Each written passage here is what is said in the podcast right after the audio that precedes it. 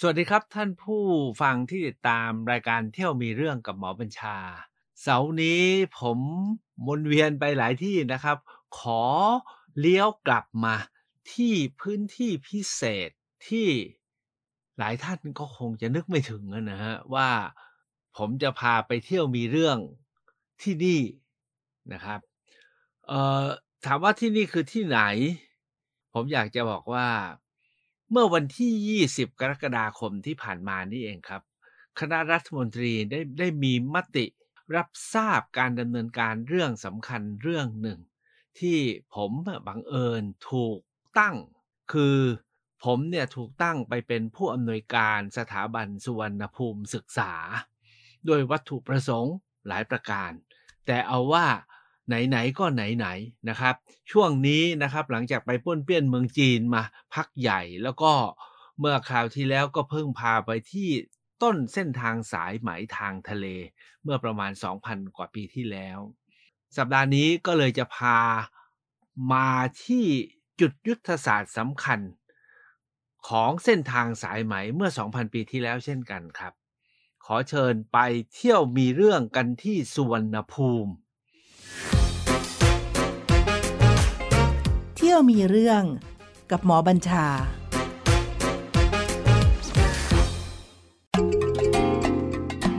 พอยกขึ้นมาว่าไปเที่ยวมีเรื่องกันที่สุวรรณภูมิเนี่ยหลายท่านเขาบอกว่าไปไหนอะน้ำบินสุวรรณภูมิเหรอ หรือบางคนก็บอกว่าไปอำเภอสุวรรณภูมิที่ร้อยเอ็ดใช่ไหมสุวรรณภูมิเนี่ยจะเป็นเรื่องปรัมปราแล้วก็เป็นที่งงสงสัยจนถึงขั้นหลายคนบอกว่าเป็นเรื่องเลื่อนลอยมานานมากเลยแล้วก็ไม่สามารถที่จะหาข้อยุติได้แต่ท่านผู้ฟังครับทราบไหมว่าขณะนี้ประเทศไทยโดยรัฐบาลนี้นะครับโดยกระทรวงการอุดมศึกษาวิทยาศาสตร์วิจัยและนวัตกรรมได้ตั้งสถาบันสุวรรณภูมิศึกษาขึ้นมาเพื่อทำการศึกษาค้นคว้าวิจัยกันอย่างจริงจังว่าด้วยเรื่องสุวรรณเพราะฉะนั้นเที่ยวมีเรื่องครั้งนี้ผมจะตั้งโจทย์กว้างๆก่อนนะครับว่าสุวรรณภูมิอะไรและที่ไหนเข้าใจว่าท่านผู้ฟังเคยได้ยินเรื่องพระมหาชนกชาดกที่พระบาทสมเด็จพระเจ้าอยู่หัวรัชกาลที่เก้ามีพระราชนิพนธ์เมื่อครั้งกาญจนาภิเษกสองพันห้าร้อยสามสิบเก้านะครับในครั้งนั้นเนี่ยพระเจ้าอยู่หัวเนี่ยทรงพระราชนิพนธ์เรื่องนี้แล้วก็จะเกี่ยวพันกับสุวรรณภูมิแต่ที่ยิ่งใหญ่กว่านั้นก็คือพอประเทศไทยสร้างท่าอากาศยานนานาชาติแห่งใหม่ขึ้นที่หนองงูเห่าสมุทรปราการแล้วไปขอพระราชทานชื่อสนามบินจากพระเจ้าอยู่หัวพระเจ้าอยู่หัวทรงพระราชทานชื่อมาว่าสุวรรณภูมิทราบมาว่าคณะกรรมการสร้างสนามบินเนี่ยตกใจมากนะครับเพราะว่าตั้งใจจะขอชื่อว่า New Bangkok International Airport ปรากฏว่าพระเจ้าอยู่หัวให้ชื่อว่าสุวรรณภูมิซึ่งจริงๆแล้วคำว่าสุวรรณภูมิเนี่ยก็เป็นคำที่ผมเรียนแต่ว่าเป็นคำที่ปรัมปราแล้วก็ลึกลับแล้วก็หลายคนก็บอกว่าไม่มีจริงแต่อยู่ๆพระเจ้าอยู่หัวทรงพระราชทานชื่อนี้มาวันนี้นะครับถ้าท่านกลับไปนะครับลองไปค้น Google ดูนะครับถามว่าใช้คำว่าสุวรรณภูมิเข้าไปเลยจะใช้คำไทยหรือคำอังกฤษเถอะปรากฏว่าสุวรรณภูมิอ่ะจะโผล่ขึ้นมาเลยว่าคือท่าอากาศยานผมลองค้นไปในวิกิพีเดียแล้วสุวรรณภูมิในวิกิพีเดียเนี่ยซึ่งเป็นสารานุกรมที่เขาบอกว่าไม่ใช่วิชาการนะแต่มันก็รวบรวมเรื่องราวที่ที่เอาว่าที่คนทุกวันนี้ใช้กันน่ะวิกิพีเดียเขาบอกว่าสุวรรณภูมินะมีของจริงอยู่สองที่คือท่าอากาศยานกับอำเภอสุวรรณภูมิเพราะสุวรรณภูมิที่ผมจะชวนคุยนะวันนี้ไม่ใช่ท่าอากาศยานสุวรรณภูมิและไม่ใช่อำเภอสุวรรณภูมิแต่จริงๆแล้วนะครับการที่พระเจ้าอยู่หัวทรงพระราชทานชื่อท่าอากาศยานแห่งที่สองซึ่งตอนนี้กลายเป็นแห่งหลักและเป็นหนึ่งในท่าอากาศยานที่สำคัญที่สุดของโลกก็เป็นการปักหมุดหมายว่าสุวรรณภูมิอยู่ที่ประเทศไทยประเด็นก็คือว่าเอ๊ะพระเจ้าอยู่หัวทรงคิดยังไงอะถึงกำหนดให้ชื่อท่าอากาศยานแห่งที่สองซึ่งจะเป็นศูนย์กลางของโลก เพราะว่าถ้ามาจากทั้งโลกเนี่ยถ้าจะไปไหนต่อไหนเนี่ยต้องมาจำนวนไม่น้อยอะครับต้องมาแวะที่สุวรรณภูมิก่อนเพื่อที่จะไปต่อเพราะว่าไปไกลไปตรงเนี่ยมันยากการที่ทรงกำหนดหมุดหมายสุวรรณภูมิในพุทธศตวรรษที่ยี่สิบหกก็ทำให้สุวรรณภูมิกลับมามีชีวิตชีวาและมีจริงและเป็นจริงได้ผมอยากจะย้อนไปดูเรื่องพระมหาชนกก่อนนะครับจริงๆแล้วเรื่องพระมหาชนกที่พระเจ้าอยู่หัวรัชกาลที่เก้าท่านทรงทรงมีพระราชนิพนธ์เนี่ยเริ่มมาจากทรงไปฟังเทศที่วัดชนะสงครามแล้วก็พระธรรมเทศนาที่ทรงสดับเนี่ยมีกล่าวถึงเรื่องนี้ขึ้นมาแล้วพระองค์ก็เลยทรงไปอ่านจนกระทั่งมีพระดำริแล้วก็พระราชนิพนธ์ออกมาเป็นเรื่องพระมหาชนกเรื่องพระมหาชนกเนี่ยเอาแต่ตอนต้นแล้วกันนะครับคือกษัตริย์แห่งกรุงมิถิลาในอินเดียพระมหาชนกเนี่ยพระองค์เนี่ยมีพระราชบุตรสององค์พระราชโอรสสององค์องค์พี่เนี่ยชื่อว่าอริทธชนกแล้วองค์น้องชื่อโปลชนกแล้วก็ทรงให้พระอริทธชนกเนี่ยเป็นรัชทายาทจนท่านสิ้นอริทธชนกก็ขึ้นเป็นกษัตริย์แล้วก็ตั้งให้โปลชนกคือพระอนุชาเนี่ยเป็นอุปราชแต่ก็มีอมาตย์เพชรทูลจนตอนหลังเนี่ยพระเจ้าอริทธชนกเนี่ยไม่ไว้ใจพระอนุชาโปลชนกจนถูกจับแล้วพระอนุชาก็หลุดออกไปได้และสุดท้ายพระอนุชาเนี่ยนะครับก็มาท้าเพราะว่าโกรธพี่เดิมเนี่ยจงรักภักดีต่อพี่แต่พี่ไม่ไว้ใจในเมื่อไม่ไว้ใจถึงข้าท่านจากจับท่านก็องค์หนีไปแล้วคนก็รักท่านมากก็เลยกลับมาสู้กับพระเจ้าอริทธชนกจนพระเจ้าอริทธชนกเนี่ยแพ้ในสงครามนะครับพระเจ้าโปลชนกก็ขึ้นณจังหวะนั้นแหละครับพระมเหสีของพระเจ้าอริทธชนกเนี่ยแหละครับรู้ว่าออกพระสวามีแพ้ก็เลยหนีออกจากเมืองโดยทรงคันไปด้วยการหนีออกจากเมืองโดยทรงคันเนี่ยพระองค์ท่านก็ต้องรีบออกไปก็ไม่ได้เอาอะไรออกไปมากก็เพียงเก็บสิ่งของในวังที่มีค่าแล้วก็ซ่อนซ่อนผ้าซ่อนชายพกบางคนก็บอกว่ารอบใส่ไปที่มวยผมถ้าใครอยู่เมืองนครจะนึกถึงคล้ายๆพระนางเหมชาลานะครับก็เอาพระธาตุใส่มวยผมเพราะเวลาจะซ่อนเนี่ยไม่รู้จะซ่อนที่ไหนใส่ชายพกเดี๋ยวเดี๋ยวเขาจับได้สุดท้ายก็ซ่อนที่มวยผมแล้วก็เล็ดลอดออกไปจากพระนครก็ไปเจอพราหมณ์ท่านหนึ่งพราหมณ์ท่านรู้ว่าอ๋อนี่เอ่อเป็นคนสำคัญก็เลยรับเป็นน้องเอาให้สั้นที่สุดก็คือพระมเหสีนี้เมื่อเมื่อมีพระประสูติการพระราชบุตรเนี่ยก็ชื่อว่าพระมหาชนกเอ่อก็ตั้งตั้งตามชื่อปู่เนาะก็คือพระมหาชนกจนถึงจุดจุดหนึ่งนะครับพระกุมารเนี่ยนะครับจึงได้ถามพระมารดาว่าอยากจะไปเอาราชสมบัติของพระบิดาคืนก็เลยถามว่าข้าแต่พระมารดาทรัพย์อะไรอะไรที่พระมารดาได้มามีบ้างหรือไม่ฉันจักค้าขายให้ทรัพย์เกิดขึ้นแล้วจักเอาราชสมบัติซึ่งเป็นของพระบิดาพระนางตอบว่าลูกรักแม่ไม่ได้มามือเปล่าสิ่งอันเป็นแก่นสารของเรามีอยู่สามอย่างคือแก้วมณีแก้วมุกดาและแก้ววิเชียรในสามอย่างนั้นแต่ละอย่างพอจะเป็นกำลังเอาราชสมบัติได้พ่อจงรับแก้วสามอย่างนั้นคิดเอาอ่านเอาราชสมบัติเถิดอย่าทำการค้าเลยความจริงก็ไม่ได้เกี่ยวอะไรกับสุวรรณภูมิใช่ไหมครับแต่เรื่องมันเป็นอย่างนี้ครับพระกุมารบอกว่าข้าแต่พระมารดาขอพระมารดาจงประทานทรัพย์นั้นกึ่งหนึ่งแก่หม่อมฉันจะไปเมืองสุวรรณภูมิเอานำทรัพย์เป็นอันมากมาแล้วเอาราชสมบัติซึ่งเป็นของพระบิดาคือในชาดกทั้งหลายบอกว่าสุวรรณภูมิเป็นแดนที่เรียกว่ามีของดีถ้าใครไปถึงสุวรรณภูมิได้เนี่ยนะครับแล้วกลับมารอดนะบอกว่าร่ำรวยมั่งคั่งเลี้ยงลูกหลานได้เจ็ดชั่วโคตรพระมารดาบอกว่ามีแก้วมีมณีมีมุกดาก็พอแล้วแต่พระกุมารบอกว่ามันไม่พอถ้าจะเอาคืนมันต้องมีเงินมากกว่านี้ก็จึงจะไปค้าที่สุวรรณภูมิซึ่งพระมารดาก็บอกว่า อ, อ, อย่าไปอย่าไปแต่พระกุมารตอบว่าข้าแต่พระมารดาหม่อมฉันจักไปเมืองสุวรรณภูมิพระมารดาเตือนว่าลูกรักชื่อว่ามหาสมุทรสำเร็จประโยชน์น้อยมีอันตรายมากอย่าไปเลยทรัพย์ของพ่อมีมากพอประโยชน์เอาราชสมบัติแล้ว แต่พระกุมารตอบว่าหม่อมฉันจักไปแท้จริงแล้วพระกุมารก็ลงเรือนะครับในหนังสือพระมหาชนกเนี่ยเรือภาพเรือเนี่ยสวยมากเพราะว่าเฉลิมชัยโคสิตพิพัฒน์เป็นคนวาดแล้วก็เห็นนะลงเรือแล้วเห็นนู่นสุวรรณภูมิอยู่ไกลสุดขอบฟ้านะครับแล้วเป็นแดนสีทองแต่ปรากฏว่าเรือเนี่ยไปไม่ถึงเพราะว่าไปเจอพายุแล้วก็เรือแตกจนสุดท้ายเนี่ยพระกุมารก็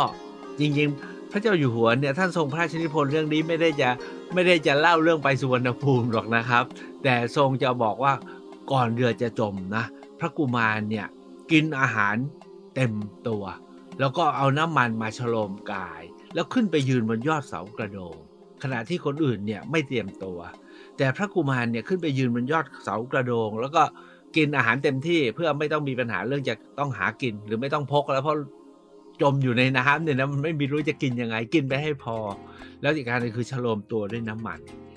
แล้วก็รอจังหวะตอนเรือกำลังจมพอเรือกำลังจมเนี่ยพระกุมารอยู่บนยอดเสากระโดงแล้วก็โดดไปให้ไกลจากเรืออย่าลืมเวลาเรือจมเนี่ยนะครับน้ำมันจะดูดใช่ไหมแต่พระกุมารเนี่ยใช้วิธีกระโดดไปให้พ้นจากวังน้ำวนที่จะดูดแล้วก็สัตว์ในท้องเรื่องบอกว่าสัตว์ก็มารุมกินคนแต่พระกุมารกระโดดไปได้ไกลเลยพ้นรัศมีเรื่องที่พระเจ้าอยู่หัวทรงพระราชนิพนธ์ก็คือพระกุมารก็ว่ายน้ำนะครับแม้ไม่เห็นฝั่งก็จะว่ายและสุดท้ายก็เอาละมีนางเมฆขลานะครับก็เหาะมาเห็นก็ถามพระกุมารว่าเราก็จะไหว้แม้ไม่เห็นฝั่งก็จะไหว้เพราะจริงๆพระเจ้าอยู่หัวทรงเน้นเรื่องความเพียรที่สำคัญนะครับผมจะโยงกลับมาเรื่องเรื่องสุวรรณภูมิก็คือว่าพระเจ้าอยู่หัวเนี่ยนะครับทรงปรุงแผนที่ไว้ด้วยเป็นแผนที่การเดินเรือมีวันด้วยวันออกเดินทางนะครับแล้วจนวันที่มีพายุแล้วก็คลื่นลมจนเรือจมนะครับท่านผูกเป็นดวงลัคนาวันเสร็จแต่บนแผนที่นี้สนุกมากครับมีภาพกรุงมิถิลามีเขาพระสุเมนแล้วก็มีภูเก็ตนะครับมีภูเก็ตนะครับมีย่างกุ้งบนแผ่นดินไทยเนี่ยนะครับมีสี่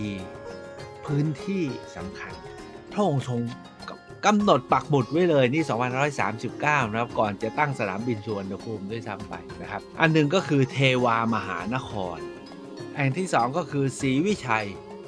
แห่งที่สามคือภูเก็ตแล้วแห่งที่สี่คือธรรมราชานคราเทวามหานครก็กรุงเทพธรรมราชานคราก็คือนครศรีธรรมราชศรีวิชัยท่านก็วางอยู่ที่แถวแถวมาลายูภูเก็ตก็เกาะภูเก็ตแต่ทั้งหมดนี้แหละครับทรงเขียนว่าสุวรรณภูมินั้นพระเจ้าอยู่หัวเนี่ยท่านกำหนดหมุดหมายว่าสุวรรณภูมิอยู่ที่ประเทศไทยในแผนที่ของพระองค์แล้วสุดท้ายท่านก็กำหนดชื่อสนามบินทั้งหมดเนี่ยนะครับก็เป็นปริศนาที่พระเจ้าอยู่หัวได้ทรงพระราชนิพนธ์แล้วก็ทิ้งไว้และไม่ได้ทิ้งไว้เป็นปริศนาเท่านั้นนะครับทรงปักหมุดเรียบร้อยคือท่าอากาศยานสุวรรณภูมิสุวรรณภูมิคืออะไรแล้วอยู่ที่ไหนแล้วทำไมผมถึงเลือกที่จะพาไปเที่ยว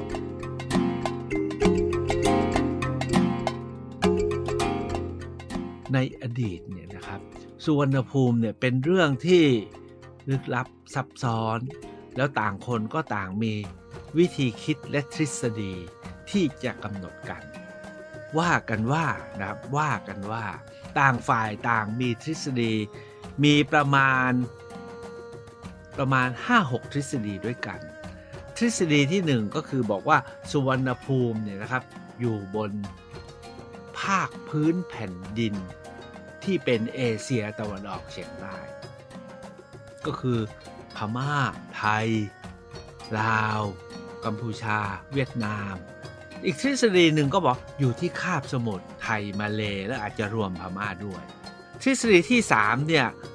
ไปไกลเลยครับบอกอยู่อินเดียใต้ต่างหากไม่ได้มาตรงนี้หรอกนะครับอยู่อินเดียใต้อยู่อินเดียใต้เพราะเขามีทองทฤษฎีที่สี่นะครับแถวแบ่งบังคลาเทศบอกว่าอยู่ก็นาวเบงกอลทฤษฎีที่ห้า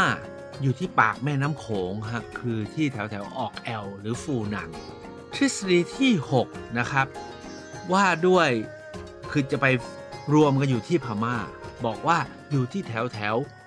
สะเทิมนะฮะมอตามะที่พม่าแน่นอนสุดท้ายนะครับบอกว่าทฤษฎีว่าด้วยเกาะทองนะเป็นเกาะอยู่ก็น่าจะแถวแถวสุมาตราล่าสุดในเขมรเจอเจอศิลาจารึกว่าด้วยสุวรรณภูมิก็บอกว่าอยู่ที่เขมรเพราะฉะนั้นตอนนี้นะครับทฤษฎีว่าด้วยสุวรรณภูมิเนี่ยจึงเป็นที่ถกเถียงที่สำคัญก็คือไปติดอยู่กับดักเรื่องของชาตินิยมทุกคนก็บอกอยู่ประเทศเราอย่างเช่นประเทศไทยก็มีเดี๋ยวรอบหน้าผมจะมาเล่าว่าไทยว่ากันยังไงนะครับประเทศไทยก็บอกอยู่ประเทศไทยเรามีอู่ทองเรามีสุพรรณบุรีนะครับเรามีเมืองที่ชื่อทองทองเต็มไปหมดเลยแต่พม่าบอกว่านู่นที่เมืองสะเทิมมีจารึกกัลยาณีที่ระบุว่าที่นี่แหละคือสุวรรณภูมิแต่หลายฝ่ายก็บอกว่าจารึกที่เมืองสะเทิมเนี่ยนะครับจารึกเมื่อปีสองพันกว่ามันไม่ได้เอ่อที่เขมรก็เหมือนกันจารึกที่เขมรก็สองพันกว่าเหมือนกันนะครับก็เป็นจารึกยุคหลังมีคนไทยบางคนบอกว่านี่ไงของไทยเก่ากว่าคือจารึกพ่อขุนรามไงพูดถึงสุพรรณภูมิไงนะฮะที่ว่ารอดปางคนทีมีสุพรรณภูมิใช่ไหมครับก็มีสุพรรณภูมิเพราะฉะนั้นเนี่ยเมื่อเอาเรื่องของหลักฐานยุคหลังแล้วก็ตีความและติดเรื่องชาตินิยมเนี่ยก็ทำให้เรื่องสุวรรณภูมิแล้วก็เลยติดอยู่กับกับดักที่ไม่สามารถแจ้งได้แล้วต่างคนต่างก็ถกต่างก็เถียงทั้งหมดเนี้ยทำให้เรื่องของสุวรรณภูมิเนี่ยเต็มไปด้วยปริศนาแล้วไปไปมาทุกคนบอกว่าโอ้ยเชื่อไม่ได้นะครับเพราะว่าทฤษฎีเนี่ยมันเยอะไปนะครับแล้วก็หาหลักฐานมายืนยันไม่ได้นะครับแล้วสนุกไปกว่า น, นั้นก็คือหลายคนบอกโอ้ยชาดกก็เหมือนกันนิทานนะครับแล้วคัมภีร์ทั้งหลายก็เออแล้วแต่จะแต่งแล้วก็แต่งจะเติมกันเอาเองทั้งหมดนี้นะครับนำมาสู่ปริศนาว่าเอ๊ะตกลงสุวรรณภูมิมีจริงไหมมีหลักฐานหลักฐานหนึ่งที่คนใช้มากที่สุดเลยก็คือปรากฏอยู่ในคัมภีร์มหาวงศ์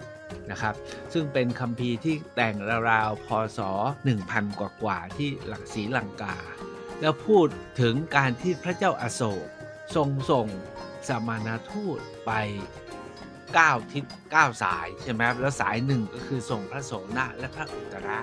ไปยังสุวรรณภูมิอันนี้ทุกท่านคงจะคุ้นอันนี้ก็กลายเป็นอีกกับดักที่ทำให้พูดถึงสุวรรณภูมิและทุกคนก็บอกว่าพูดถึงเรื่องของการเผยแผ่พระพุทธศาสนาขณะเดียวกัน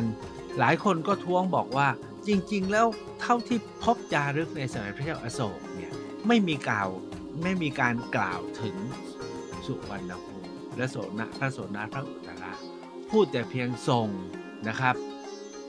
ส่งสมณทูตไปดินแดนส่วนใหญ่เนี่ยอยู่ทางเอเชียตะวันตกนะครับคือทางตะวันตกเฉียงเหนือของอินเดียไม่ได้มีมาสุวรรณภูมิด้วยซ้ำไปเพราะฉะนั้นเนี่ยหลักฐานนี้ก็ถูกท้วงติงว่าก็ไม่ได้เป็นหลักฐานที่ใช้อ้างอิงได้แล้วทุกคนก็ไม่ยอมรับทั้งหมดนี้แหละครับนำมาสู่ข้อถกเถียงแล้วก็โต้แย้งจนไม่ลงตัวผมเองนะครับมีความสงสัยเรื่องสุวรรณภูมิเนี่ยตั้งแต่เอาว่าตั้งแต่เริ่มอ่านหนังสือนะครับแล้วก็ความที่เป็นคนชอบประวัติศาสตร์นะแล้วก็ตอนหลังก็มาอยู่พุทธศาสนาในสุวรรณภูมิมีไม่มีมีความเนี้ยมีไม่มีแล้วโจทย์ที่สองทำไมประเทศไทยเรามันประวัติศาสตร์สั้นจังแต่มีข้อหนึ่งนะที่ผมก็ติดใจว่าเอ๊ะไอ้คำว่าแหลมทองของประเทศไทยเนี่ยใครเป็นคนกำหนดชื่อนี้อ่ะที่ว่าเป็นแหลมทองเนี่ยนะครับโกลเด้นเพนินซูล่าเนี่ยมันไปสอดคล้องกับคำว่าสุวรรณภูมิมากเลยนะครับแล้วเรามีเพลงแผ่นดินทองผมก็แค่คล่องอยู่ในใจมาตั้งแต่เด็กแล้วล่ะแล้วก็ไอ้สุวรรณภูมิมีไหมจนกระทั่งเมื่อสองพันห้าร้อยสี่สิบแปดเนี่ยผมไปยุ่งเกี่ยวกับสึนามิที่ฝั่งอันดามันแล้วก็ได้แวะไปดูพื้นที่ที่มีผู้ประสบภัยขณะเดียวกันก็ลงไปศึกษาค้นคว้าด้วยผมได้แวะไปที่คลองท่อม ก็พบชาวบ้านและพบสิ่งที่ท่านท่านพระครูอาธรเนี่ยรวบรวมไว้ที่วัดของท่อมแล้วก็ที่ชาวบ้านเขาหากันผมก็พบสิ่ง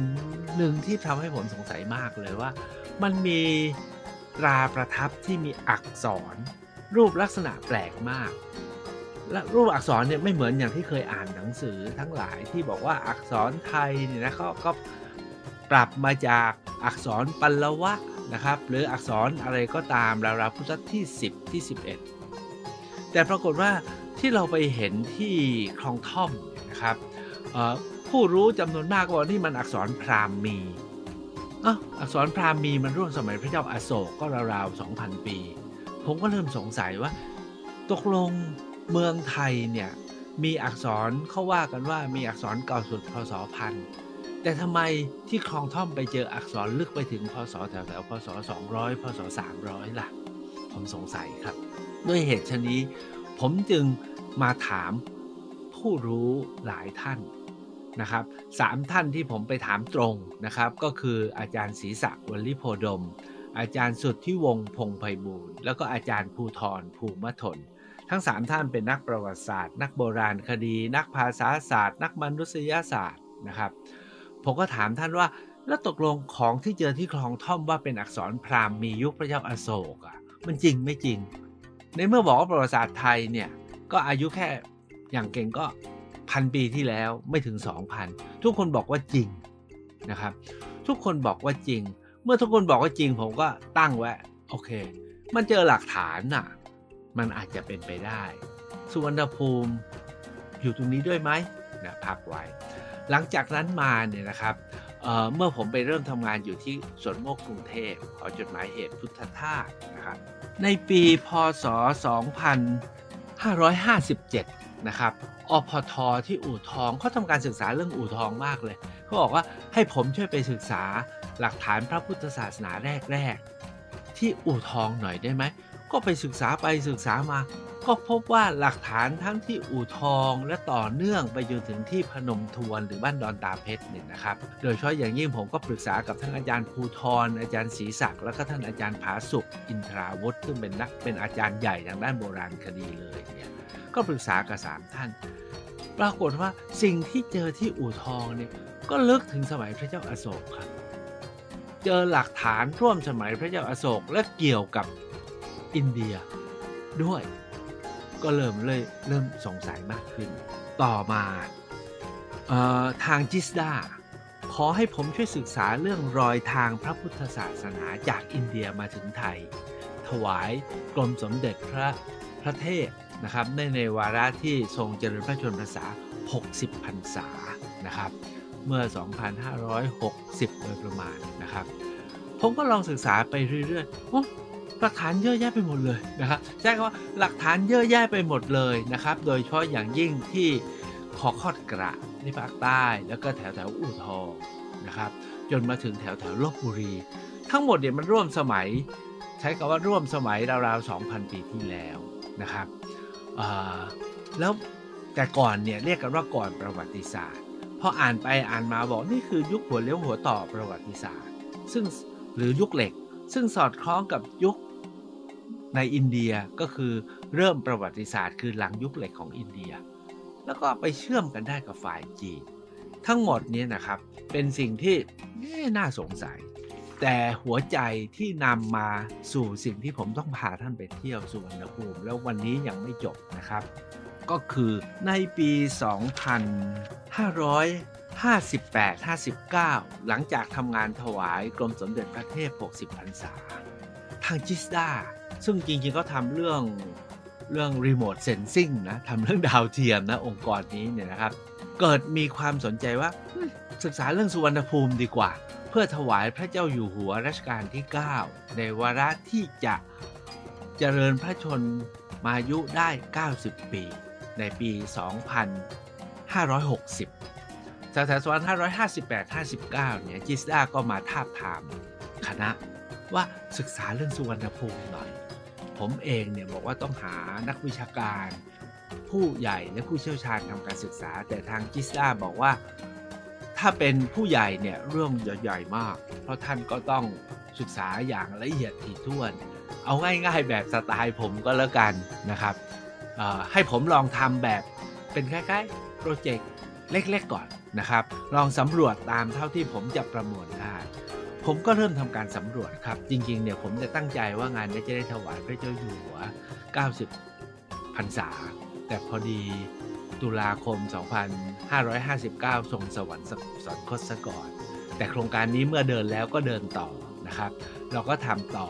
แล้วก็เปลี่ยนจากทำถวายพระเจ้าอยู่หัวเป็นทำเพื่อประเทศนะครับแต่ในใจผมเนี่ยยังคิดว่าอย่างน้อยก็เป็นการสานต่อสิ่งที่พระองค์ทรงปักหมุดสุวรรณภูมิไว้ก็ทำการศึกษาจนเสร็จออกมาเป็นหนังสือเล่มหนึ่งนะครับสองพันห้าร้อยหกสิบสองตีพิมพ์ออกมาหนังสือเล่มนี้แหละครับที่ทำให้สุวรรณภูมิเนี่ยเป็นเรื่องเป็นราวตามที่ผมยกก็คือคณะรัฐมนตรีมีมติเมื่อวันที่ยี่สิบกรกฎาคมให้ขับเคลื่อนการพัฒนาด้านสังคมศาสตร์มนุษยศาสตร์และศิลปกรรมศาสตร์แล้วในนั้นเนี่ยตั้งเป็นวิทยาสถานชื่อว่าทัชชาและมีสถาบันสุวรรณภูมิศึกษาอยู่ด้วยแล้วก็ท่านรัฐมนตรีอเนกเหล่าธรรมทัศน์นะครับ